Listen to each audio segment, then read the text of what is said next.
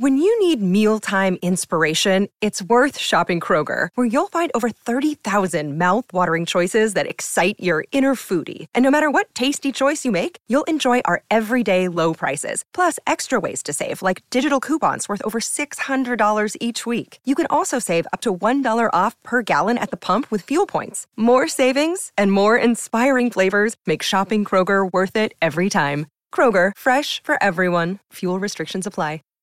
Save big on your Memorial Day barbecue, all in the Kroger app.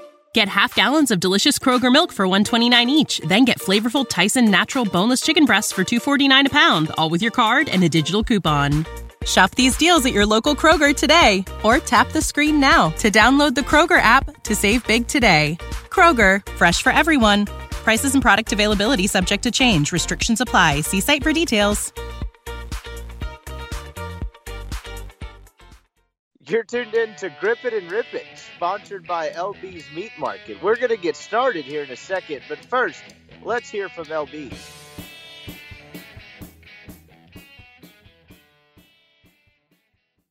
Grip It and Rip It with Brian Scott Rippee is brought to you by LB's Meat Market. LB's, the preeminent butcher shop in Oxford, Mississippi, the place to go for any and all of your meat needs. Just right now, they've got the Lane Train Special, a six ounce bacon wrapped filet for $10. They got fresh seafood, grill packs, and a lot of different types of sausages. Put simply, if your grill is in need of meat, the only place to go in Oxford, Mississippi is LB's Meat Market. Give them a call today at 662 259 2999. That's 662 259 2999. Stop by and see them at 2008 University Avenue. That's just across the street from Kroger. It's LB's Meat Market, your butcher shop in Oxford, Mississippi.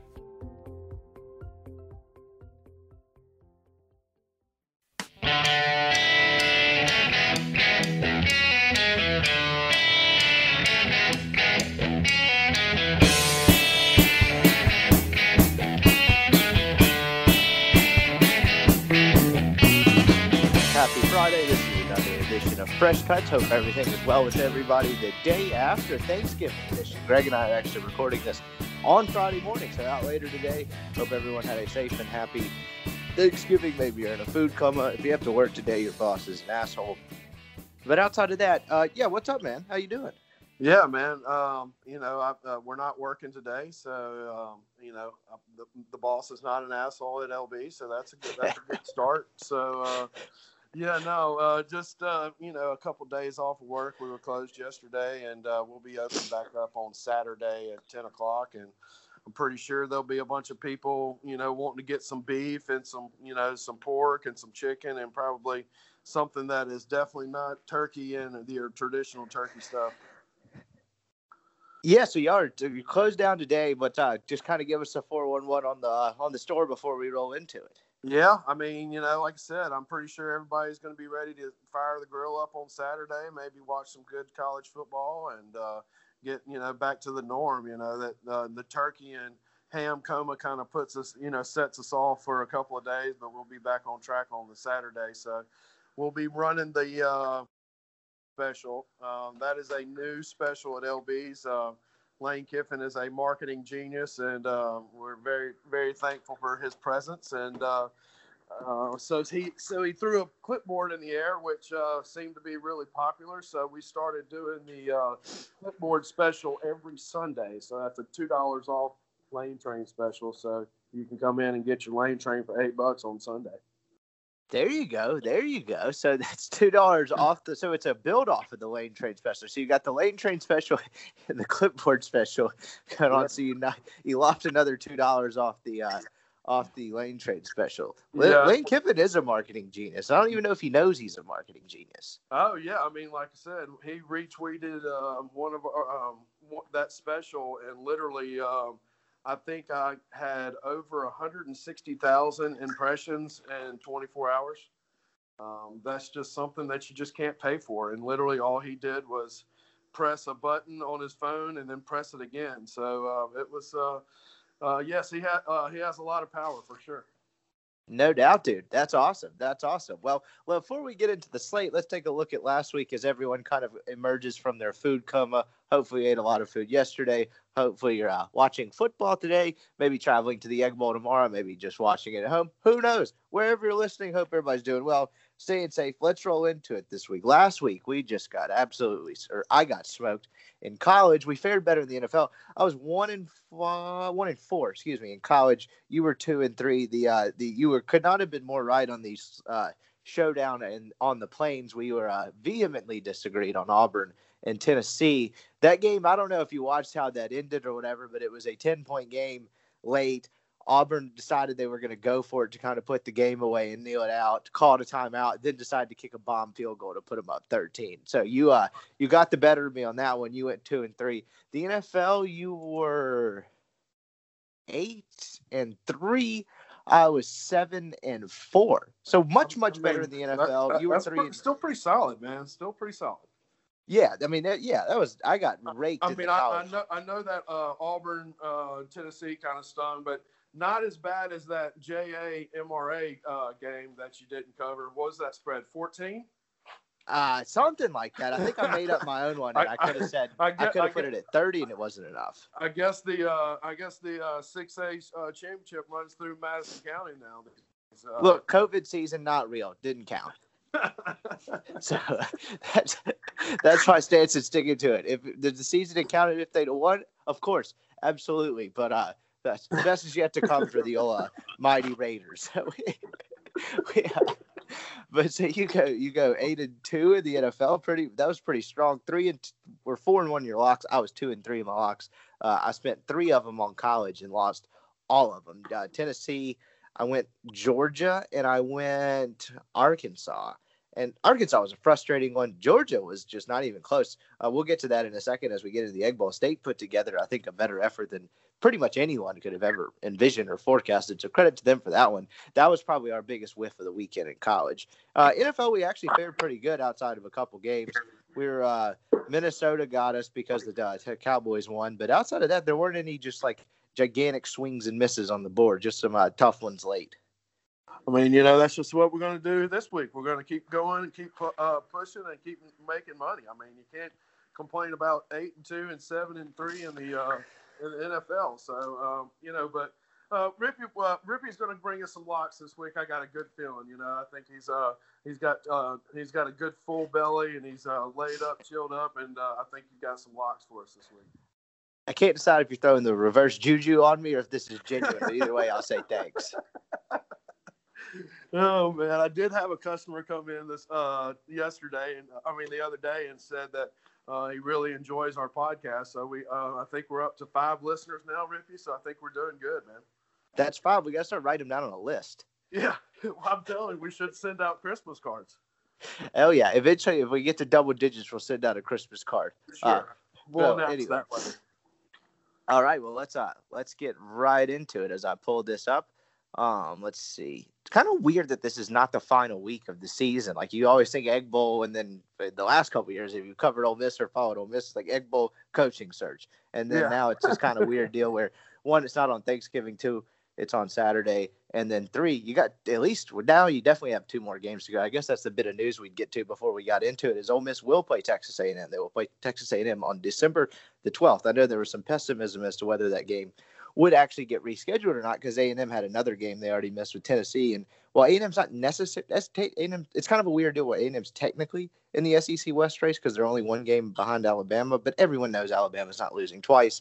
They have the tiebreaker, but you still have, you can't like act like Alabama's not going to lose twice if that makes sense. So there was some pessimism as to whether that game would get played. A&M still very much in the college football race. They needed the game to get played, so it will be on December 12th, and then A&M will play Tennessee on December 19th. So, uh, knock on wood, as of now, Ole Miss is slated to play the full 10 games.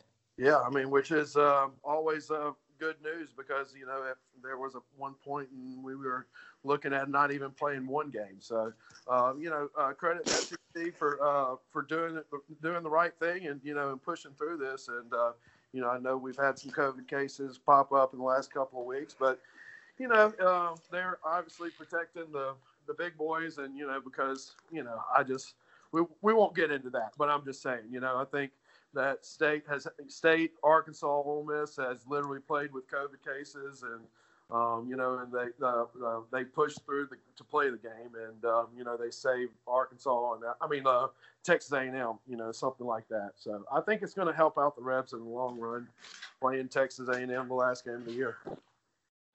Yeah, I agree. And they needed the gameplay because, like I mentioned, A and M still very much in the college football playoff hunt, so they needed to get to. It. And like you said, I mean, it's, it's, as disastrous as this has been, if they can get to the finish line with all 14 SEC schools playing 10 games, I think they deserve to pat themselves in the back, particularly the scheduling guys and making it through this weird season. If they get through it, it's them in the Big 12, in my opinion, are the only. Well, I guess the ACC as well. Be the Big Big 12 ACC and the SEC are kind of looking at the other two schools. And remember, this is how it kind of split originally in terms of who was going to play and who wasn't, where you had the Pac 12 and the Big 10 canceled their seasons.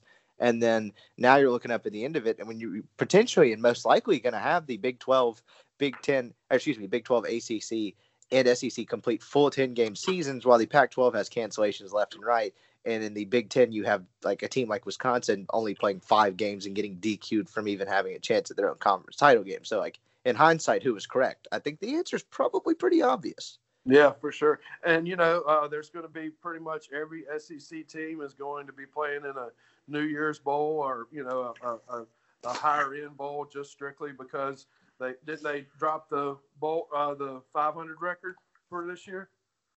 I don't know what the deal with the bowl is. I was going to kind of get to that after as Ole Miss got closer to it in the season. I know pretty much every team is eligible, so like I don't know. I think they're just going to try to fill slots as they can. I don't think yeah, you're going to have to the, be over the, 500. The first, I don't think they'll get enough teams. Yeah, I think like the first like mock bowl thing was uh, Indiana versus Ole Miss in the Citrus Bowl or something like that. So, uh, you know, uh, who knows? But yeah, uh, if we can just get, I mean, if I think if the Rebs can, you know, beat State, uh, they've got two, uh, a really good shot against LSU, and you know, why not roll the dice and uh, go all in on Texas A&M, and you know, see if we can't, you know, uh, push through on a you know three game win streak into the next season. I think it yeah, it, might work out. It, we discussed that on Wednesday's show. I had Colin Brister on, and we kind of did some big picture like Egg Bowl over unders, and then we discussed Lane Kiffin's SEC Coach of the Year case.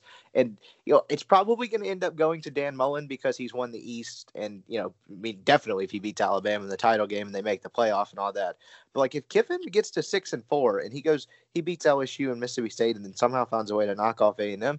I don't know how you don't give it to him at six and four, but we got into that in some other topics on Wednesday's show. I won't rehash it if you want to go back and listen to it. Just scroll back in this feed. It was a good conversation, but uh, he, I think he's definitely got more of a case than you think, and I think a better one than Sam Pittman, despite the uh, despite the loss to Arkansas. But anyway, be that as it may, yeah, and I agree. I mean, Ole Miss will if Ole Miss finishes the season the way most people think they are at five and five and go two and one down the stretch, I mean, not exactly breaking analysis here, but in a normal season, I think they would have easily gotten six wins, which would have been a huge, huge milestone for the program. It still is, even in this weird COVID year.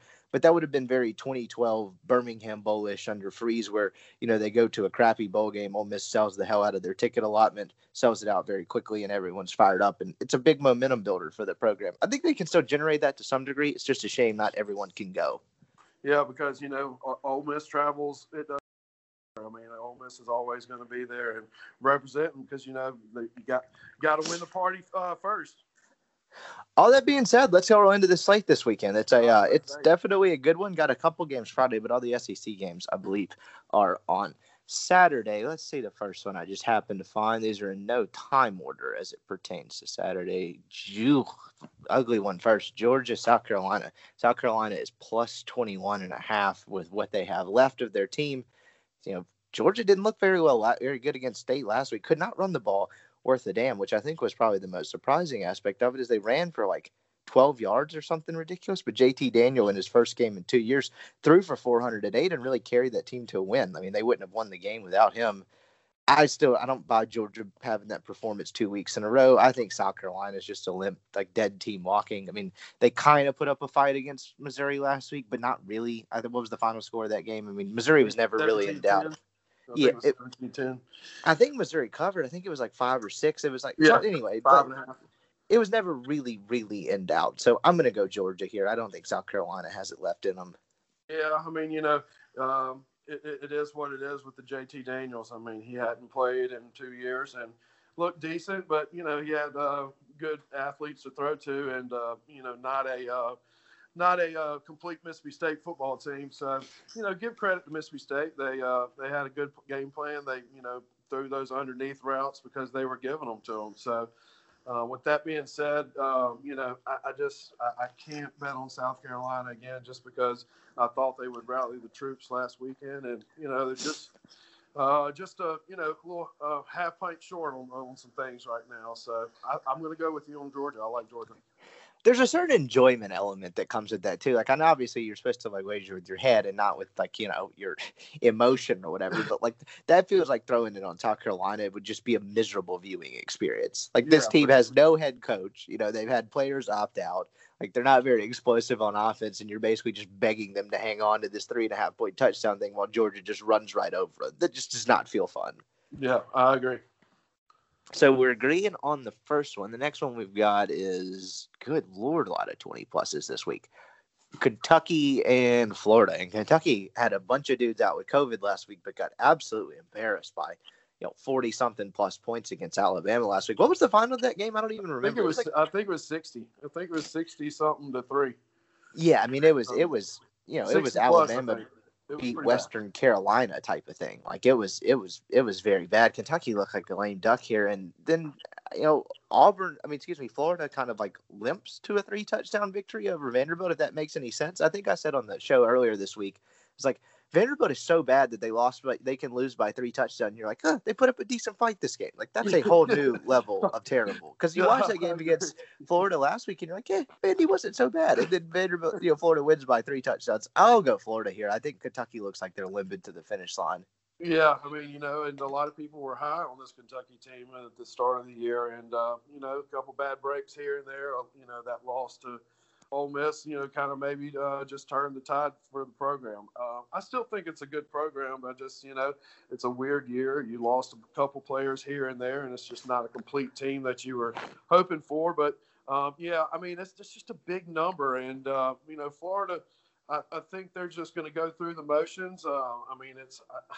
I mean, Vanderbilt was up 17 to 10 on them at one time. I mean, and uh, I don't know. I, I'm going to go. I'm going to go with Kentucky. Just maybe they can rally the troops and keep it a close game. I don't know. I just, you know, I just think this is a real bad bet, but um, I'm all about bad, bad bets, um, so I'll take the bad bets. I'll take, uh, I'll take the bad team and the bad bet. So let me give me Kentucky and all those points. I'll take it. I like where your head's at though on this one though for the most part because I can think about it on my side. Like if we'd have both agreed on this, we would have both taken four four score lines like favorites and one of them on the road in the first two SEC games. That just feels like a fool's proposition. But hey, who knows? I guess I'll uh, I guess I'll take it. Yeah, I mean, the only thing that sucks about it, it's like we lose if it's forty five to ten. You know, I mean, that's just uh, this is how how that how that game would probably go hopefully a Marty the Moose uh, touchdown shows up late for Kentucky for the cover. That's all I'm hoping for. right, Scott Van Pelt says run the cover, play late. So. Man, there's anyway. been some really bad beats out there lately. Oh, I would encourage everyone to go back and you're right on that one. I would encourage everyone to go back and watch last week's version of it. The uh, I didn't know I didn't obviously we, we, we don't really have much interest in Virginia and Abilene Christian or whoever that was last week. Yeah, that's exactly what it was. But there were a couple, particularly that one. I'd encourage going back and watching that segment. We're just atrocious, like all timer editions. The the Abilene Christian and Virginia one, which featured Mississippi State former quarterback Kate Keytaon Thompson was one of the strangest things I've ever seen, and I don't know how you would ever recover from that one. I think you would have to retire. So I won't spoil it. Go back and watch it if you haven't yeah. seen it. It's it's it's, it's it'll bring you to your knees. About, uh, what's funny about Bad Beats was uh, I was actually uh, watching uh, a horse race at Charlestown, and, and it ended up being on Bad Beats. And my buddy was like, "Hey, that horse race was on uh, Sports Center this morning." And I was like, "No way!" He literally had a six-link lead, came around the corner instead of coming around the corner to go to the finish line. He went straight to the barn does a horse race bad beat feel the same as a college football one? Because I asked that because horse racing happens so fast, it's almost like you don't even really know it happened until after. I mean, you football, can lose it's such a slow build, and you you can see it coming before it happens, and you just agonizing death. Yeah, I mean, like the thing with the horse racing is like. Uh, you know, you have a horse that is a, you know, a, a speed rat, and he goes out to the front and he just tries to run, you know, run them all out of the, you know, run them off all the track and get there first before everybody else. And then there's some horses that are called closers, and they literally, you know, try to keep up with the speed rat and then, you know, catch them at the end. So there's some races where you, you know, bet on the speed rat and he gets out there and he's like, and you're like, just hang on, hang on, you know, get to the wire. And, you know, sometimes he gets there and sometimes he doesn't. But uh, it's it's fun betting on either one, either race. So not quite the same, but that's interesting. Close. Well, it's a minute. You know, it's a minute and twenty seconds. It's a minute and forty seconds. So I mean, you know, uh, I've I've lost many a bets at the you know at the photo finish, and it's just uh, it is what it is. I think I'd rather have that happen to me than just the agonizing slow build of like watching a a team that's a thirty point underdog run, you know, drive seventy five yards down the field after not doing anything the whole game to go to, to lose by twenty four like that oh, kind of deal. That's just way way more agonizing, in my opinion. Like just just just pop me in the head once instead of just watch me bleed out. But anyway, yeah, that's, for uh, sure. Just uh, just go ahead and just you know uh, put put it through my heart and then twist to the right and then twist to the left. Thank you very much yeah, I'll take a minute and forty seconds over a seven minute game time football drive. Like just just a just a slow, agonizing defeat. But uh, anyway, staying on the trend here with the the just absolutely huge lines. Uh, you know, Nick Saban tested positive for COVID nineteen this week. Not a false positive. They said that immediately upon the uh, release of the news was experiencing mild symptoms. So he is not going to be on the sidelines for the Iron Bowl. It is going to be Steve Sarkisian, which I don't know what kind of difference that makes. Obviously, Saban's presence is huge, but like you know, he kind of controls the defense, but it's Pete Golding's defense to some degree, and then Sark definitely controls most of the things offensively. I don't know if it matters in this game, but it's Alabama minus 24 and a half in Tuscaloosa. Which way are you going here?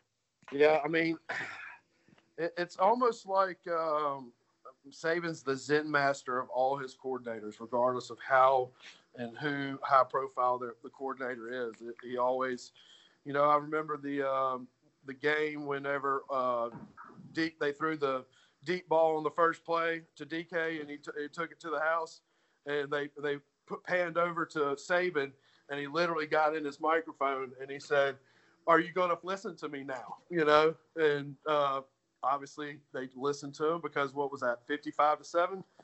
Um, so I, you know, it's a big game. I just think Alabama's just too good, man. Uh, their defense is coming around. Um, they're playing really too good, and it's just uh, Alabama's going to Alabama, and I just think they're going to punish them. I think they're going to. Um, Bo Nix is terrible. I've always said that. I'm going to stick to that. And uh, even though I got the lucky uh, cover last week with them, they're going to get rolled this week. So uh, I'm going to take the tide and the points.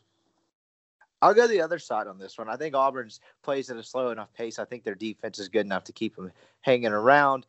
I just, you know, I don't know what the Saban effect is in my mind, in my dumb made up math brain. I'm going to say it's seven points. So I'm looking at this like it's 31 and a half. I'll go, I'll go Auburn here, really, just for the lack of much, uh, much better, lack of for lack of reasoning, I guess I should yeah, say. This I just mean, feels like a ton. Terrible. I mean, he's literally picked his own nose and eaten his booger on live TV, and they like that's bad. I mean, that's how bad he is. So yeah, I'm gonna go. I just I don't feel great about this, but I'll go Auburn here. I think that Bo Nixon, the offense, is capable enough. I think Auburn's got a pretty good defense. You know, Gus always makes most of these Iron Bowls weird. Like I can't remember a ton of Iron Bowls where Gus has just gotten the doors blown off him. So this feels like too many games here. I'll go the classic rivalry rivalry game excuse, and I will go with yeah Auburn plus 24 and a half. That feels like too much, and then I'll use my first lock on it. Why not? Oh, nice. I like it. I like it. Just wait. That that elephant's going to be going in your head at night. Whenever Alabama wins like 55 to 10. so yeah, that's a that's usually usually how it goes. Here we go. The next one we got is Texas A&M, the game we've got used to seeing I say used to seeing on Thanksgiving night. Didn't this used to be on? Maybe it was a Friday night. I don't remember. Texas A&M and LSU the first couple years they were in the SEC. I remember this being on Thanksgiving night, seven overtime game a couple years ago. You've got A&M minus 14 and a half in this one, and you know LSU looked more confident against Arkansas. The defense at least wasn't as terrible. I didn't think they would actually win that game, but they did, and they played decently well. The Finley kid is going to be the quarterback the rest of the way. It doesn't appear at all that Brennan will play again this year. He's got the shoulder injury, I believe. Um, I'm still not buying it. I'll go A and M here. They haven't played in a couple weeks. They they, they kind of need the college football playoff like committee to remember them because they are a one loss team. And in this weird year, even if they don't make the SEC championship game out of the West, which they're not, barring Alabama inexplicably losing to Auburn and Arkansas, um, or I guess LSU, they'll play that game as well. Anyway, you get to my point. LSU's, I mean, Alabama's not losing twice. So A&M's in the college football playoff race without really having much of a shot to win the West. So I think they need some style points. I think they need to beat the hell out of everyone left on their schedule. So I'll go A&M here, big. Yeah, um, I mean, I'm, i have to kind of agree with you on it. I think uh, whenever A and M came into the SEC, they kind of forced this as a rivalry game. Very um, much so. Like, and, stop thinking about Texas, start thinking about LSU. Look, they're close, and it just didn't work. yeah, and uh, you know, just uh, you know, uh, rivalries aren't created. Uh, so, with that being said, uh, uh, I, I, think LSU has a um, little, a little bit better once they've decided on the Finley kid, and he's not bad. He threw a couple good balls against Arkansas. Um, I'm going to take LSU on this. I just think there's just too many points. I think it's going to be a, you know, a, a, maybe a 10 point game or a late field goal. So uh, I think LSU's defense is, you know, learning and, you know, all those young players are coming around. So let's go with LSU and the points. Okay, so going LSU, uh, showing some uh, signs of life down the stretch. I'm just, I'm of the opinion that last week was a little bit of an aberration. I think Arkansas is actually very bad. Like I, we had this conversation, we were talking about Lane Kiffin and the Coach of the Year thing. If Ole Miss played Arkansas today, I think Ole Miss would beat them and beat them by a lot. I mean, hell, Matt Corral threw six interceptions, and it took Arkansas took all of that and then some for Arkansas to salt away yeah, a one score Rock, lead in, in the fourth Rock. quarter. Yeah. yeah. So again, for sure in Little Rock. I mean, it just maybe the Fayetteville just. I mean, I just might have a curse there. Fared very well the last couple of times they've been there. Um, it's re- weird. 2020 was the last time. The last time Ole Miss was there before 2020 was Freeze's last year because the 18 game, which was a horrible football game, was played in Little Rock. But anyway, uh, I just kind of say that to say is like Arkansas. It doesn't diminish the job Sam Pittman has done, but he, you know, they the the shine is kind of worn off. They haven't played well in three or four weeks. So I think last week was a bit of an aberration. I'll go LSU. I mean, I'll go A and M here. You're going the other side. We'll see. This could be a fascinating one because LSU could really play the role of spoiler for A and M's hopes. And if you lose this game, you view this entire season from Jimbo's perspective in a much different light. He needs to keep them in the college football playoff race really till the bitter end, even if they don't get in. So I don't know. This would be a fascinating one. So opposite sides on that one. Yeah, well, obviously that's why A and M threw that you know suitcase full of money at them. So you know to be in this spot, you know, obviously they didn't play too well against Alabama, but you know not a lot of teams are playing well against Alabama. So um, A and M's in a good spot. Uh, just that it's a big game this week. To close it out, the one we've all been waiting for, the Egg Bowl. This is going to be the strangest edition of the Egg Bowl yet. Two first year head coaches. Uh, the rivalry kind of tamed down in the sense that these head coaches are friends we talked about it on Wednesday show. I think they're just going to bring a different energy. Like I think this game will still be intense.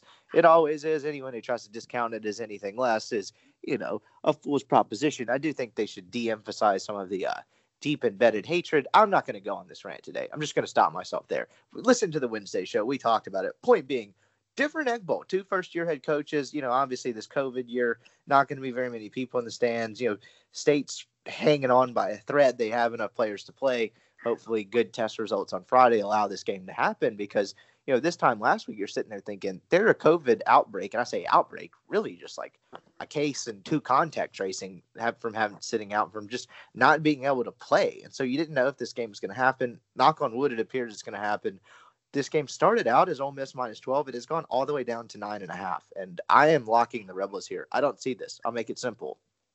Yeah, I mean, I'm going to have to agree with you. Um, you know, uh, whenever the first coaching, uh, the last coaching search came about, you know, the first thing I wanted was, uh, you know, somebody, a coach that had no ties to Ole Miss whatsoever. I mean, just, um, you know, he didn't play here. He wasn't a coordinator here. He wasn't, you know, uh, the water boy when he was four years old. I mean, you know, just had no ties to Ole Miss. And, you know, uh, they they got it, and um, it's going to be a real weird egg bowl, egg bowl, you know. But I just think that Ole Miss is just you know uh, with the offense playing the way they do, especially at home. I just uh, I think that's a real small number, and I think you know I'm going to lock it with you, and I just think the Rebels roll here. I just don't see this one. And, you know, I, I went into this again. I keep alluding to Wednesday's show. I hate to like rehash all the same things, but I, I did like, I kind of outlined it. I just don't see this for Mississippi State. They had, they made, played, made a hell of an effort last week and they deserve it. You know, the 49 and the thing they kind of got trending, you know, the 49 scholarship players going in there and giving that effort is commendable you know, State scored 24 points for the first time since what the LSU game, I think 20, maybe they scored 24 against Vanderbilt. I think they did. They lost 24 seven or won 24 17. But you get my point. Their offense has been putrid, you know, for most of the season. What are the odds they repeat that even against this horrible Ole Miss defense for two games in a row? I think are slim to none. And the recipe to beat Ole Miss and drive the ball consistently down there is to run the ball straight down Ole Miss's throat and let that open up the passing game because the secondary has gotten better. They're just young, and you know when you're running for six, seven, eight yards a carry like South Carolina did, Kylin Hill's not a prolific quarterback, but it really puts your defensive and the back end of your defense in some taxing situations. And you know that's a long-winded way to say Mike Leach doesn't try to run the ball and he's yeah. very stubborn and he does what he does and i think that's going to come back to bite him in this matchup because state yeah. averages 16 yards 16 rushes per game. Yeah, three I four mean, of those I, a game are sacks right? Absolutely. so yeah I, just i just don't see this. I think his his his i think his stubbornness is going to work against him here. I don't think they're going to try to run the ball and you know their path to victory is so narrow. If will rogers turns it over twice and Ole Miss gets a short field it's over. They're not keeping up. Oh yeah. I mean you know i have to totally agree. And another thing is uh you know, as as bad as that Ole Miss defense has been, um, I think they're getting better with you know coaching and each day that goes by. I mean, I've uh, read some you know interviews uh, through some players, and you know they're getting better. Uh, I think that they're improving. You know, um, I, I, wouldn't necessarily the talent is there, but Otis Reese coming back is probably going to help out a lot. Um, you know, just they literally had to put a running back over there to you know to fill in some holes. So I think the defense is you know is getting better, and uh, you know once Kiffin you know recruits his players that they want to have on that side of the ball, I mean I think uh, Ole Miss is going to be you know a, you know uh, a pretty solid football team because they already are on offense and they just lacking a couple players on defense. But I have to agree with you. I mean this just um, every offense every time uh, Ole Miss has gotten scored on it was just basically straight up ground game, and uh, Mississippi State just doesn't do that very well.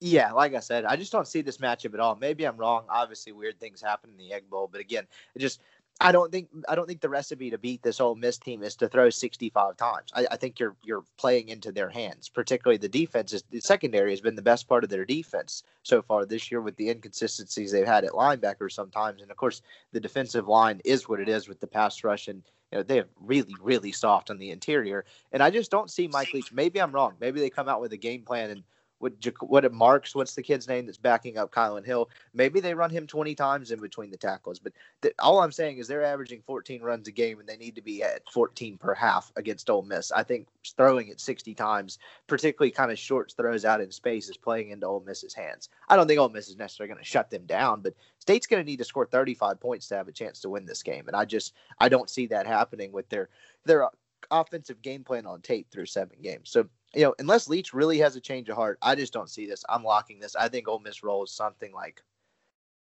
I don't think yeah, I've predicted would, this I, for I Egg Bowl since I've started working, but I, yeah. I think like 48-24, something like that. I, would hammer uh, Ole Miss team total pretty pretty good this week. I just uh, again, uh, I just offense is clicking, and especially at home. So, um, you know, I uh, I don't know how many points uh, State's going to score, but I'll definitely be all over that Ole Miss team total for sure. Yeah, I'm very much open to the fact that I would probably sound like an idiot uh, if you play this on Sunday morning after the game, because again, I've seen enough egg bowls. Weird stuff does happen. Just from a matchup standpoint, I, I really I, I, see this very fairly simply this week. So, anyway, that was kind of uh that was kind of my mini egg bowl rant rehashing from the Wednesday show. Did we miss a game? Have we missed anything? Oh, Vandy, Missouri. This one was a a late one because they switched they switched up the games to basically make the back end of the schedule work. So Arkansas and Tennessee are off this week when it was originally supposed to be Tennessee Vanderbilt, which if Vanderbilt had pulled that somehow beaten Tennessee, I think that would spell the end of the Jeremy Pruitt era. So uh, maybe maybe Tennessee yeah. dodged a bit of a bullet on this one. Uh, Missouri at home hosting Vanderbilt minus 14 and a half Missouri. Ah, yeah. I'll go Missouri. I just don't buy Vandy. They they put up a good fight they could have put up last week, so I'm going Missouri here. I don't have a whole lot of analysis to offer Yeah, I agree with you. I mean, you know, how bad has that Vanderbilt team been? And then we sit here and talk about like, oh, they didn't get they, they didn't get beat by 40, you know. And so, I don't know. I don't see. I mean, Missouri. I mean, I'll take Missouri. I'll I'll take the points. I'll just just chalk up Vanderbilt being uh, bad enough to where I can cover two touchdowns.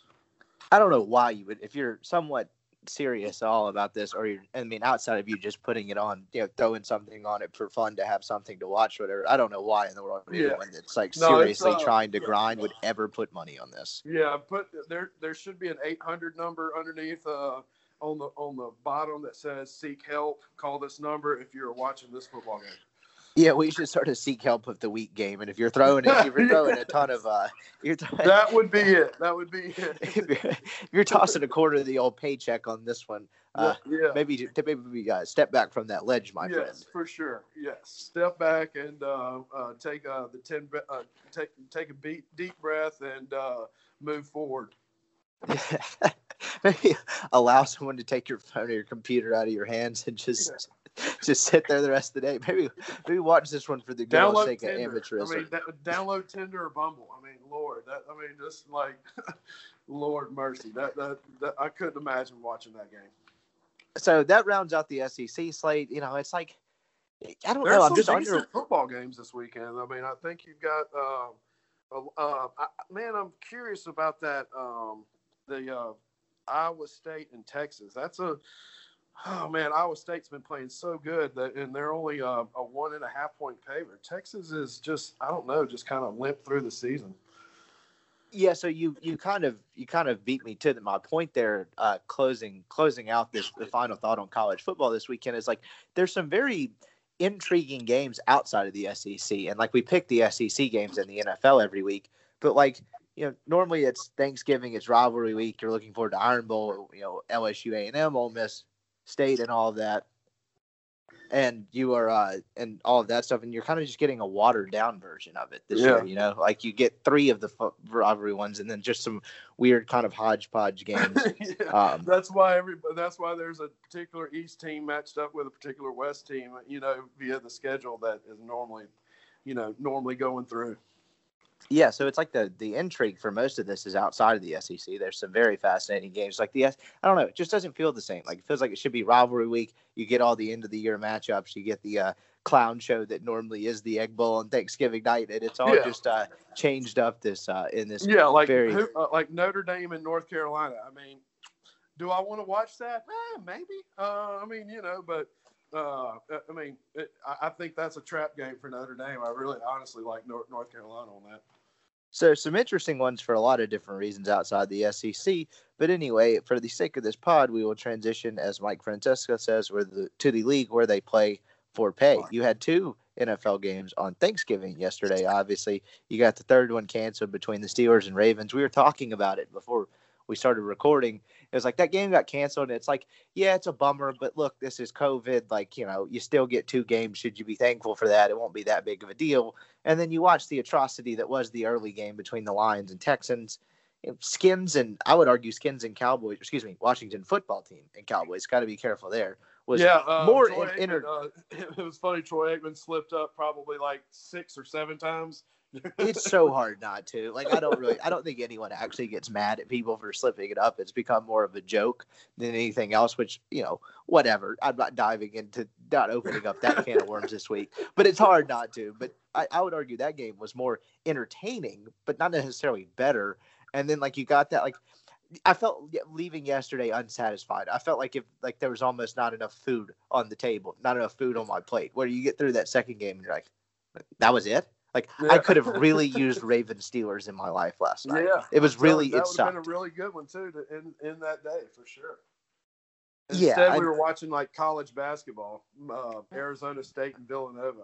Shit. Right, where there's you know there's a ranking by each team's name, so you're like, oh, this should be a good game, and you don't have any idea who any of the players are on the floor. It's kind of hodgepodge hoops because they haven't had much time to practice, and it's like it's sports, but it's like this is not this is not satisfying. It's like the worst thing on your Thanksgiving uh your Yeah. Thanksgiving spread that you try to avoid. That's all you had to eat for leftovers last Yeah, night. It's pretty much that- what that, that, was. I felt um, very unsatisfied. Yeah, that uh, Utah State, New Mexico uh, barn burner. That was about it as far as the college, uh, as far as football late night on Thanksgiving. Maybe that's what we deserve in this COVID year. You know, 2020 has been as bad of a year as possible, and the only night football we got on Thanksgiving, the most American holiday of all time, was a college football game between two winless teams. Maybe Yeah. that's just um, something poetic about Well, 2020. we, we just hope our listeners had the over. That's all we hope we uh, uh, had. You know, that's, that's that's the only way we we, we can look at it. I'm going to be honest. I put got into a food club and fell asleep pretty early last night. You're speaking like a man that watched it. What? What? Give me the recap on New Mexico. Uh, New Mex. Give me the recap on New Mexico, Utah State. We were all dying for. Well, um, there was a live bet that came out uh, plus 13 and a half uh, New Mexico and uh, New Me- and Utah State was up 14. So it was very tempting to uh, get on that plus 13 and a half because you kind of thought there would be a garbage touchdown. But, you know, uh, the, uh, I, I stayed away from it. I, I did not watch it, but um, obviously the uh, the New Mexico Lobos did not come down and score, and uh, Utah State end up uh, winning by 14. So, Thrilling. Yeah. We've been waiting all season for that one. yeah, well, I mean, you know, that's why that's why this podcast is free. You know, I'm just glad people just didn't pay uh, pay to hear that. the Thanksgiving ending we deserve. Football league this week. Good slate of games. You know, you got the two crappy ones out of the way yesterday. Deshaun Watson, man, somebody get him out of Houston or get him some kind of stability. He is a absolute delight to watch play football around just a sea of dysfunction. I really feel for him. You know, the Lions, your your your doppelganger Matt Patricia. I think this Yep. is it for him. I Yep. haven't checked the news this morning, but I'm surprised that he coaches another game. Maybe they keep him coaching and they're doing the Jets approach where he's like the greatest asset they can have to ensure they get a good draft pick. But he's a he's a dead man walking. And you look at the, the team like Detroit, they played, you know, they didn't have Kenny Golladay or D'Andre Swift last week or this week, but they lost to Carolina on a backup quarterback last week. Whereas if they'd beaten Carolina, they could have come into this game looking to get to six and five and in the playoff race. And I think that underscores just what a poorly coached team they were. They were a train wreck, and good God, the Cowboys are a clown show. Are the is the football team going to win that division? Uh, I think so, man. I hope I, I th- hopefully on that podcast, the first podcast, I dropped uh, at least fifty dollars down on the Washington Redskins, Washington football team. Golly, man, that's brutal. All right, so let's go on to the next team. What's what do we got? We got to get away from this NFC East. It's- Yeah, it's- it's- I think I think they're leading the conference at four and seven. Yeah, and that's you know the Eagles are three six and one. So depending on the Eagles' result, the football team could be in first place. I actually think the Giants are going to come out winning that, but we'll get to that conversation in a second when the game gets there. The first one we have this week for the noon game is Atlanta is plus three at home against the Las Vegas Raiders. Atlanta let us down last week against the Saints. Taysom Hill looked awesome. If you're a Saints fan, you've got to be encouraged by that. I don't know if, when, or if Drew Brees is coming back. Obviously, I think he is at some point this season, but you know, shaky start for Taysom Hill, but he looked really good. Falcons just, I don't think they're very good. I know I was high on them the last couple weeks because they've kind of been like cover machines, but like, I think Vegas is good, and I think they showed that even in a loss. I mean, they lost that game last week on Sunday Night Football. Carr was incredible. They just gave Patrick Mahomes happened to get the ball back with you know any time left at all, and that's a death sentence because he's Patrick Mahomes. I think the Raiders are good, and I think they win games like this. I like the Raiders here on the road.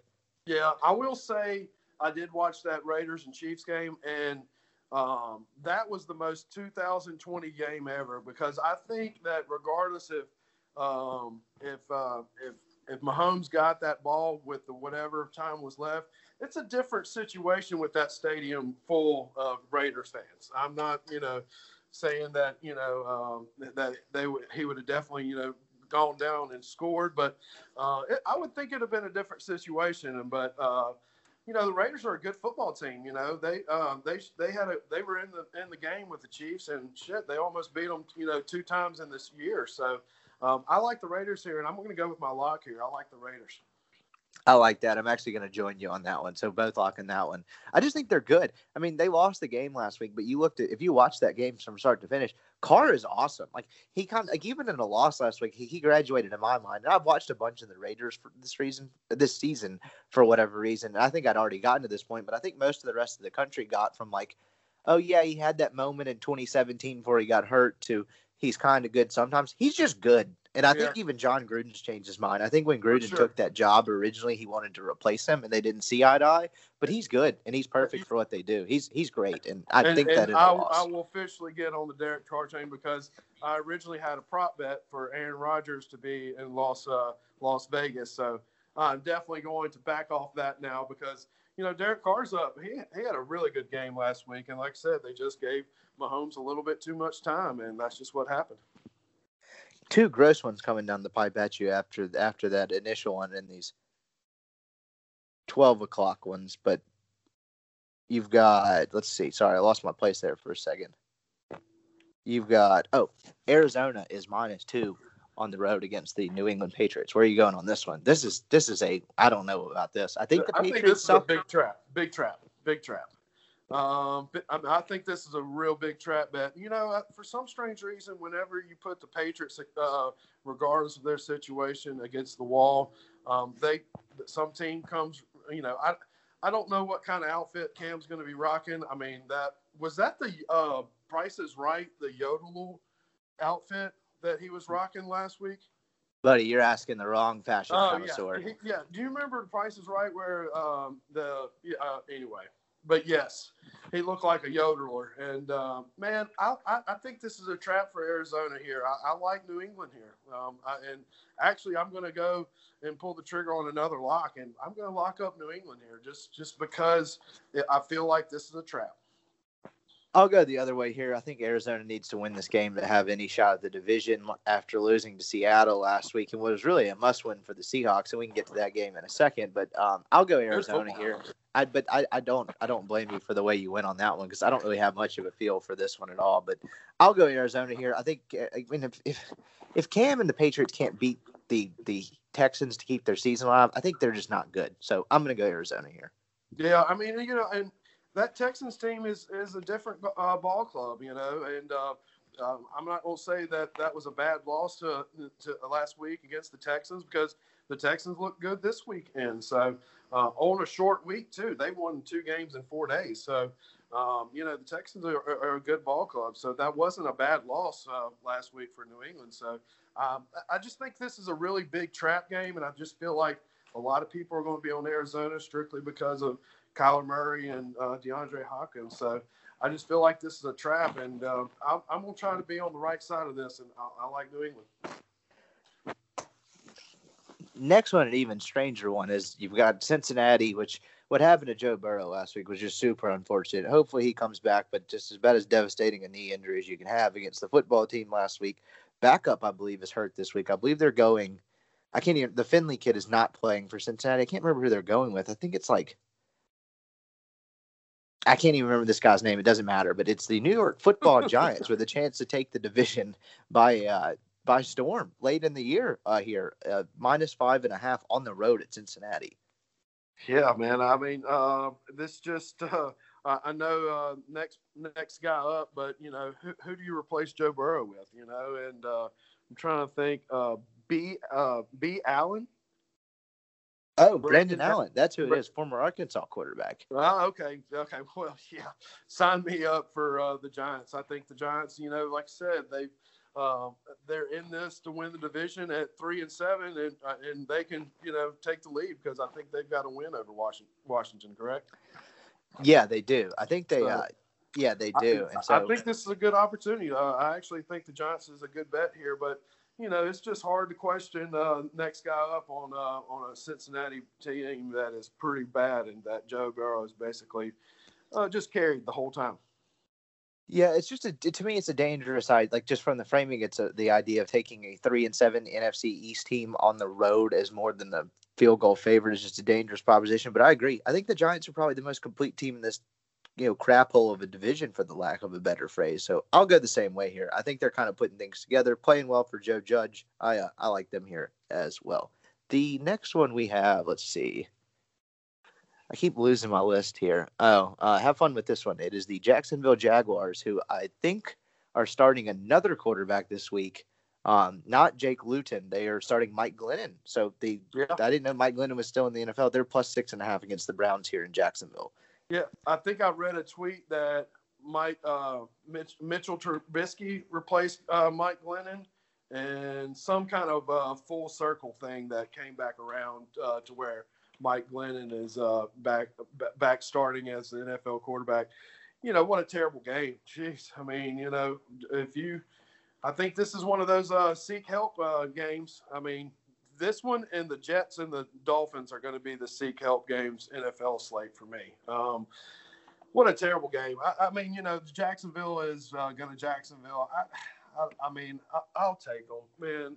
Somehow, some way, I think uh, they'll figure out some kind of way. Uh, I just, I, think Baker not good. Is that is that is that uh, debatable? I think they've taken the keys away from him. So yes, I think they've decided that he's not good. That was probably not the greatest number one pick of all time. Who could have seen that coming when they traded up to get Baker Mayfield over everyone else in that draft? But they are I mean, they kind of find in that draft that they that they skipped out on that end up being pretty decent. There was a quite a few. I'd have to look it up. I can't yeah. remember. I have it in front of me, but quite quite yeah. quite a few. Um, yeah. But anyway, so I, I, just think I think the Browns are good defensively. I think they run the ball very well. I think they beat bad teams. So I'll go Cleveland here because I just don't think they're going to allow Baker Mayfield to ruin their season. The Browns are an interesting team because they're six and three with a cupcake schedule left. So they're going to make the playoffs for the first time in you know however many years. I just I don't know if they're good. And they played the last like three games in like the Cleveland like kind of windy rainstorm crap weather. Like I just don't know what to make of them. I'll go Browns here, but wouldn't shock me if they really kind of uh really had a slip up here, but I'll go Browns. I don't know. I, I think the Browns are going to be an 11 win playoff team, and I'm still going to think they're bad. I'm just, you know, I'm just in the mood to bet on really, really bad football teams, basketball teams. Uh, baseball's not going on right now, but you know, I'm I'm I'm in a long shot mood. I'm trying to hit hit hit it to the moon right now for some strange reason.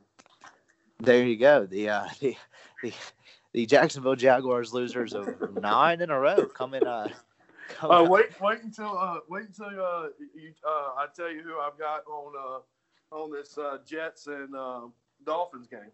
And I think you might have tipped your hand just by even saying that. But be that as it may, we. Uh, I'm actually going to give you. I'm actually going to give you a lock this week, and this is one of my locks. It is actually going to be the New York Jets money line.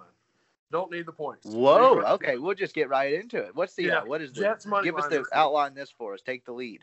Yeah, I'm just uh, I, I don't know how many more 12 o'clock games we got. I think we got one more, but uh, this is a, a 12 o'clock game, and uh, I'm taking the lead on this. This is the Jets money line all day long. They get their first win. What is the line? Plus seven. Okay, and this is in New York. Get, you actually get some good. Uh, you get some good money back on it.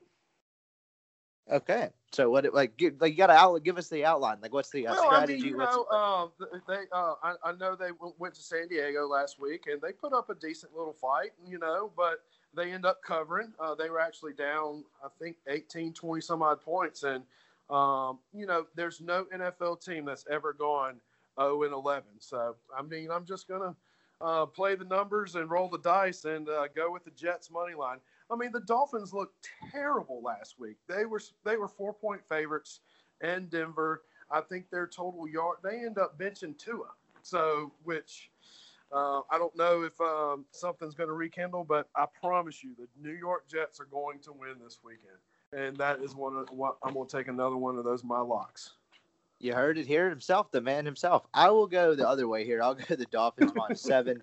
I'll make. I'll outline the other case. Tua got benched last week you know, they could have probably covered that up because the play before that he got benched on, he got rolled up and it kind of looked like he might have tweaked something. And even if he didn't, they could have just been like, yeah, tweak something, didn't want to take any chances. But Brian, Brian Flores was pretty plain and just saying, nah, like he just wasn't good. And we wanted a chance to win the game with Fitzpatrick. I think they'll probably put Tua back in this. Obviously, I think they're definitely putting Tua back in this week. It was just kind of a can we escape Denver with the win and forget this ever happened type of thing.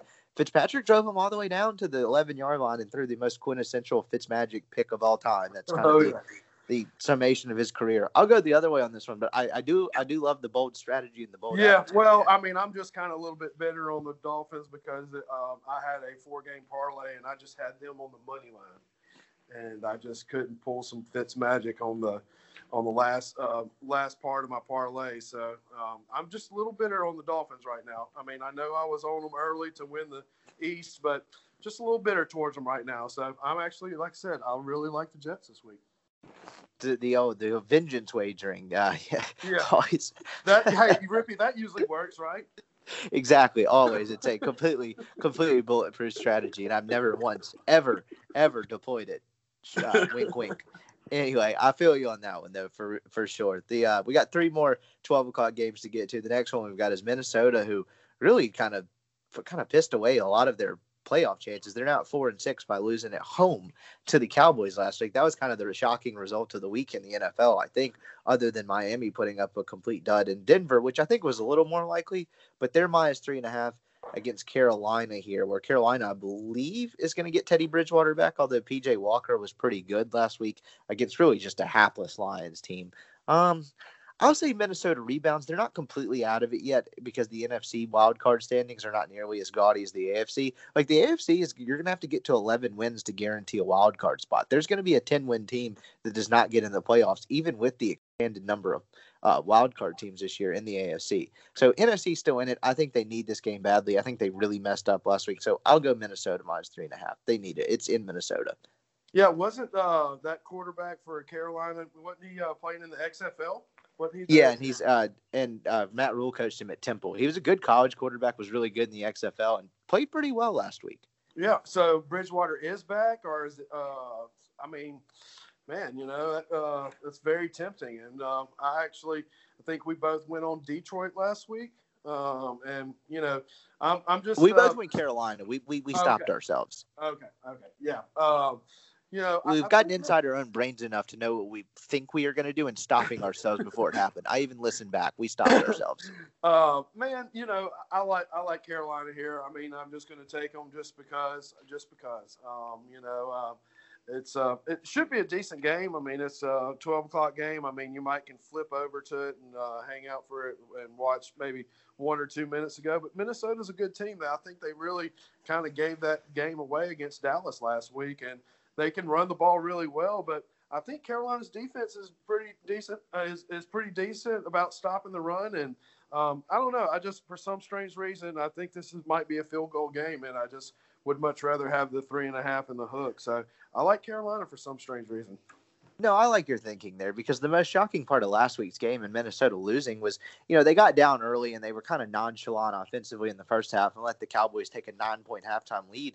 But they were lights out offensively in the second half, but could not stop the Cowboys offense and Andy Dalton, which is kind of a weird sentence to say out loud, right? Like Cowboys have great receivers. Zeke hasn't run the ball well all year. The fact that that Minnesota defense just couldn't get a stop, and like in the final two drives of the game where Cowboys scored two touchdowns was the most shocking part. Like you mentioned, Carolina doesn't have much talent, but very well coached. So I like that pick there, even though I'm on the other side. Like I, that, that makes total sense. Like if Carolina came in here and won this outright, it wouldn't wouldn't stun me at all. I think they're just probably the better coach team. The Yeah, uh, I mean, there's not a bad or you know good you know uh, side in this game. It's just um, two legit teams, and you know some somebody's got to lose money on the deal. So um, should be a decent game.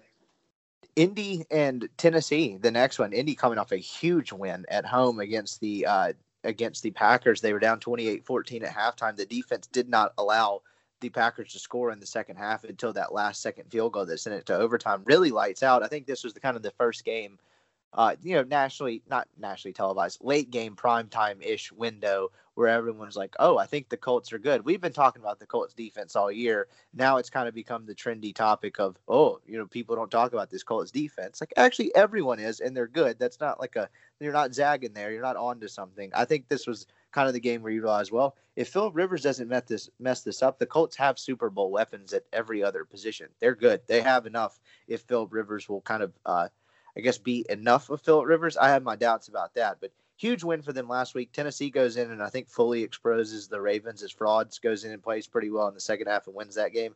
Indy minus three. They stole that, not stole that game. Tennessee gave the game away two weeks ago on Thursday night. I'm just going the Titans here. I don't even necessarily believe in them. I think they need this game worse, and I think Indy's riding high. So I'm going to flip it here and go Titans, even though I don't really love it. Yeah, I mean, you know, it just seems like uh, the- the road team does better in this matchup for some strange reason. Um, you know, Tennessee showed a lot of uh, a lot of character, you know, in that comeback win. You know, AJ Brown, I think it he went through six or seven people to score that touchdown. So, you know, um, and then you know that was a uh, hell of a play, and he had Uh, one late in the game too, where he broke five, six tackles that got him down near the goal line. He was a beast last week. Yeah, and you know, and Tennessee's playing some good ball, and uh, you know, regardless of uh, if the you know Ravens are a fluke and uh, Lamar Jackson, he I promise you, he can't throw the ball, but uh, it is what it is. I like Tennessee in this situation too, man. I just uh, I don't trust Philip Rivers, and uh, you know, I, I, he's going to make a mistake here and there, and uh, I can see Tennessee winning this game easily. Yeah, I mean, there's two certainties about Phil Rivers' career, right? Is if he's going to be down four driving late in the game, and more often than not, he's going to throw a devastating pick to end it. And on the off chance that he doesn't, which kind of happened last week, and they pull out the win, he is going to uh, throw up a stinker the next week. So I'm, I'm literally just kind of betting against uh, on on trends with Phil Rivers' entire career on this one. So I like the Titans here. They need the game worse. If Indy wins this, they've won the division. I mean, I guess Yeah. not technically, but they're they're they're in the catbird seat. That's for sure. Yeah, and I, I mean, I- remember back on the first, the picking the pickers of the division on this. Uh, I, I said it would be fitting that Philip Rivers goes to the Super Bowl this year. You know, his first year out of uh, out of uh, San Diego or Los Angeles or wherever the hell they play now. But uh, but yeah, I, I like the Titans here. I, th- I mean, you know, I think your Philip Rivers is uh, going to show up this week. Last 12 o'clock game is buffalo is hosting the la chargers the three and seven la chargers. I think this was a touchdown line at one point. Has been all the way down to five here. I would normally go the chargers here because i think i like justin herbert. The offense is awesome but buffalo is really good and i I think they're the team no one's talking about buffalo has three losses they've lost to the titans they've lost to the chiefs and they lost on a hail hail mary to the cardinals they had a stretch where they weren't playing particularly well defensively there were some issues particularly on the pass defense that I think they've kind of gotten short up. I think they're really good, and I think they exploit it here. I think Buffalo by ten. I'll lock it. Yeah, I, I have to agree with you. I'm not going to lock it, but that's a good bet. I mean, you know, the Chargers, um, they've looked really good for three quarters against the Jets, the 0 and 9 Jets. So, um, you know, yes, they've lost uh, the most games by smallest margins of victory, but, um, you know, I just think Buffalo's the real deal, and uh, I think it's. Uh, uh, they're going to take the East this uh, this year, and uh, you know, just a lot of people sleeping on them, and they're sneaky good. So I have to agree with you. I like Buffalo too. Everyone in the AFC is talking about Pittsburgh, and of course the Chiefs. And I think the Chiefs, even with Pittsburgh's record, are a slight level above everyone else. But like, it's getting to the point. Are you? sh- Are we sure that Buffalo or, or Las Vegas is not the third best team in the AFC? I think one of them, without a doubt, is. Well, I think you know uh, it's setting up for a uh, Las Vegas Buffalo first round playoff. Uh, the way the seeds are, are you know, are, are right now. I mean, I don't know. I could be completely wrong, but I think that you know Las Vegas is the second best team in the West and the second best team uh, in the AFC. So I, I don't know. I might be. I, think they're the first wild card. So which would be a incredible uh, Shakey's game, as the Bill Simmons podcast has dubbed it. You know, normally the ESPN first twelve o'clock game on that Saturday of Wild Card Weekend is a just a horribly quarterbacked and horrible AFC game on ESPN. But this year, that actually, to your point, has a chance to be a really good game. They might go to an NFC game. Honestly, if for for the crappy one, ESPN always gets the crappy game. You're probably going to have to look on the NFC side this year, where it's usually an AFC game. Yeah, because I think it might be probably uh, whoever wins the East is going to be playing either probably Seattle, Arizona, or Tampa Bay. That's probably what that matchup's going to look like. Late slate before we get out of here. The first one we got is Buff or Denver. The New Orleans Saints are going to Denver with Taysom Hill at quarterback. Uh, really played well in the second half last week. The you know the first quarter and a half of that game, you're like, yeah, are we gonna see Jameis? This this this can't get much worse. But he played really well, ran for two touchdowns, made a couple really good throws. It's Denver plus six here. I don't think Denver does it two weeks in a row. I like the Saints. I'm buying stock. Yeah, I have to agree with you on that. I think, uh, you know, uh, Taysom Hill looks, you know, it's almost like uh, uh, back in the day at Alabama with Jay Barker. It, like they didn't have a really good quarterback, but they, you know, he never made mistakes um, and controlled the offense. And that's just what I see with Hill. I think he can run the ball. And I mean, he had, oh, what was he? I think 17 for 21. I mean, I know Jameis is probably going to be the better looking, you know, drop back quarterback and everything like that. But I just think the uh, uh, Saints are just going to keep it very basic, and uh, I, I see them uh, winning by two touchdowns easy.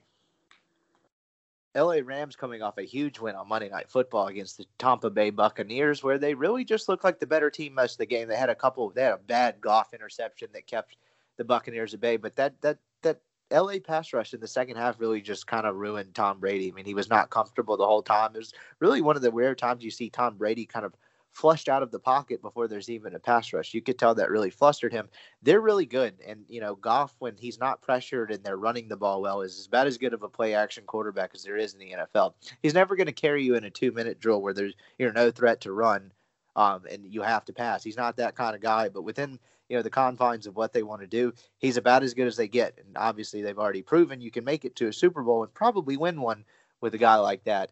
They're minus six and a half at home against the San Francisco 49ers. What's left of them? You know, San Francisco beat them already in what I thought was San Francisco's kitchen sink game a couple weeks ago. And then they lost Jimmy G and, you know, more guys defensively and more running backs. So I just don't know what they have left in the tank. So I'm going to go Rams here. I just think this LA Rams defense is going to swarm up whatever San Francisco has offensively. Yeah, I agree. I'm going to take uh, LA, and I'm actually going to take a lock on this one. Um, I know it's a division game, and you know uh, uh, the NFL player remembers division games that they lost uh, to their rivals. So um, that that that game kind of stings LA right now because they could be, um, you know, eight and two. So with that being said, uh, we're going to go keep uh, the seeking revenge uh, factor, and I think LA rolls. I think it's going to be easily two touchdowns here. Yeah, this is normally a spot where I would love Kyle Shanahan and him just scheming up a game plan to pull out a win in this, but I think they're out of the race. I think they just they they're kind of had the year from hell injury wise, and that tends to happen to you know a team that's made the Super Bowl, and they just not enough things have broken their way, and the Rams can't lose to the Niners twice if they want to win the division and beat out Seattle and Arizona. So I I think the Rams did not take this one lightly. I think they uh, I think they roll here by by ten points or so the last oh last one here we go. Last afternoon game we have i should say. I don't know how this didn't make sunday night football or monday night football. I don't know why this isn't flex but bucks chiefs this is going to be awesome. Uh chiefs on the road minus three ooh now it's a three and a half against tampa bay. Uh, i'll make this simple. I will go bucks and against all logic they've lost two in a row. They really really need this game. Or i say lost two in a row. They've lost two of three um, they really need this game. I don't really know why. I don't know why I'm going against Mahomes. This is against all logic pick. Uh, Bucks at home. Yeah, I mean, I'm just going to have to dis- disagree. I just if uh, I mean that's a smart move. If there's um if there's an opportunity to bet on Patrick Mahomes, especially you know a field goal under a touchdown, it just seems like he you know he always gets the job done, and it's actually real fun to watch. Um, you know, I really oh, wish. Yeah, he's awesome. yeah, I really wish that you know there was fans at that game, that Sunday night game, because man, that game would have been absolutely electric. You know, uh, but uh, man, yeah, just Patrick Mahomes is just. Uh, I just, I, am just going to continue to bet bet on him until you know he doesn't uh, until he doesn't pull through for me. So um, I just like I like the Chiefs here. I mean, Tampa Bay, uh, you know, been exposed as far as a uh, pass rush, um, blitz, you know, blitz sort of thing. And, you know, obviously you can see Tom Brady is, I mean, not saying old, but, you know, he's uncomfortable once he can't just step up in the pocket. And I don't think he has been able to step up in the pocket, you know, many a times uh, just strictly because of that rush. So um, I like uh, Kansas City here for sure. Yeah, I just think I, I think this is Brady's last stand in the sense I say last stand. They're probably going to make it in the playoffs anyway in this watered down middle part of the NFC. But if they lose this game badly, particularly like 15, you know, 10, 15 points, there I think people are going to stop taking Tampa for t- as talented as they are as a serious kind of Super Bowl threat. So I don't know. I'm banking on kind of a Brady, we're still here type of thing. You know, someone yelling. He doesn't have the Edelman on Tampa to yell at. Maybe he'll get Mike Evans to yell at him on the sideline that you're too old. But this is like a classic kitchen sink game for the Bucks. Brady motivated, so yeah. that's kind of my logic there. But again, going I mean, against Patrick I, I Mahomes still, is a foolish proposition. Yeah, I mean, I can still see Tampa making the playoffs. Uh, you know, whoever wins the West, the first person. Uh, but they're, they're going to have to have a better record than Arizona or Seattle to you know to get in that. Uh... Well, you're getting three wild card teams this year, Oh, so they they'll Okay, get yeah, in. I just don't think people are going to take them seriously if they lose this one bad. It's Well, kind of like you're not really a threat to do much. Yeah, that works perfect for uh, Tampa Bay versus the Giants in the first round of the playoffs. Then, yeah, that, that works perfect. Good lord, like that would be just a gross, gross game. Anyway, the uh, Sunday night football. I don't, I don't. I wish we could flip these two games because I have no interest in watching this. Although I'm going to because you know that's what we do. But it is uh, Green Bay minus seven and a half against the Bears. I'm done with the Bears. I don't even Yeah. love Green Bay. I don't have any analysis here. I'm done with the Bears. Uh, Yeah. Green Bay. They're they're just- they're horrible offensively and they're a I train mean- wreck to watch. And I'm tired of watching it. Yeah, I mean, how how I mean, how how many years does the Chicago Bear defense have to carry that team to at least win four to five to six games a year? You know, and uh, um, you know, Foles is not the answer, and um, you know, I, I just. I think they got to change it up. I mean, Theo Epstein just left the you know the Cubs. Why not uh, shake up the Bears while you're at it? So uh, I just I just don't think it's working for Chicago, and I actually think Green Bay rolls here, man. I think it's an it's an easy win for Green Bay here. Yeah, I just don't buy the Bears. I don't know. I know Trubisky's been hurt. I don't know why they're sticking with Foles. He's not very good. I just I don't buy this one. And Foles got hurt last game too. You might see Tyler Bray in this one. I'm not really sure. So all the more reason I don't like this as a primetime game. I hate it. Um, last one Monday Night Football game this week. You've got the atrocious and just you talk about the Bears horrible to watch. This is a one upper. Um, Philadelphia Eagles hosting the Seattle Seahawks. Um, I'm going to keep this short and sweet. It's plus six and a half. I hate the Eagles. I don't think they're better than. I think Wentz on a, is a bottom three quarterback in the NFL on a given week. I think you know whoever's starting for Jacksonville and whoever's left to Cincinnati is probably below him, and then it's him. I, he's forgotten how to play football. I don't understand it. I think the uh, Hawks roll here. I'll go Seahawks in a lock. Um, it's going to be hilarious watching the Skins and Giants actually compete for the NFC East because the Cowboys and Eagles are so incompetent. So, uh, uh, Seattle lock.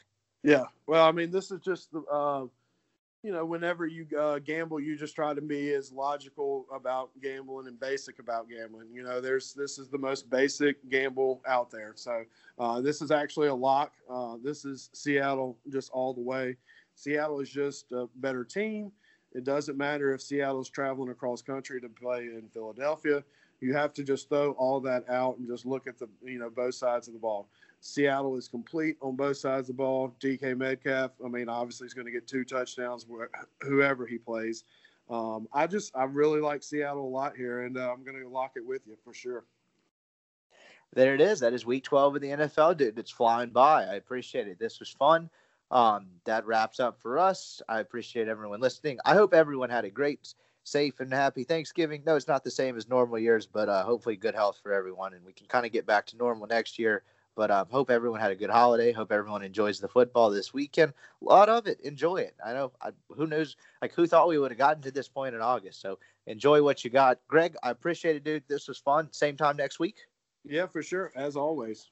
Everybody be safe out there. If you like what you heard, uh, rate and review us. Give us five stars. You can say whatever you want in the comment section. Go check him out. LB's University Avenue across from Kroger. Go throw some post Thanksgiving uh, stuff on the grill this weekend. He's going to hook you up. I'll hire you next week, dude. Yeah, for sure. And always mention the podcast uh, when you come in. I had a customer the other day come in and he said they enjoyed listening to the podcast and he got a free pack of uh, Swayze sausage. So Hell Uh, you yeah. know, this just- podcast has its perks. Yeah, I mean, always mention always mention the podcast when you come in the store. We appreciate uh, everybody that listens to. But yeah, we uh we always give freebies uh, whenever you mention the podcast. Awesome. Everybody be safe out there. Go check him out. We'll see you next week. When you need mealtime inspiration, it's worth shopping Kroger, where you'll find over 30,000 mouthwatering choices that excite your inner foodie. And no matter what tasty choice you make, you'll enjoy our everyday low prices, plus extra ways to save, like digital coupons worth over $600 each week. You can also save up to $1 off per gallon at the pump with fuel points. More savings and more inspiring flavors make shopping Kroger worth it every time. Kroger, fresh for everyone. Fuel restrictions apply. When you need mealtime inspiration, it's worth shopping Kroger, where you'll find over 30,000 mouth-watering choices that excite your inner foodie. And no matter what tasty choice you make, you'll enjoy our everyday low prices, plus extra ways to save, like digital coupons worth over $600 each week. You can also save up to $1 off per gallon at the pump with fuel points. More savings and more inspiring flavors make shopping Kroger worth it every time. Kroger, fresh for everyone. Fuel restrictions apply.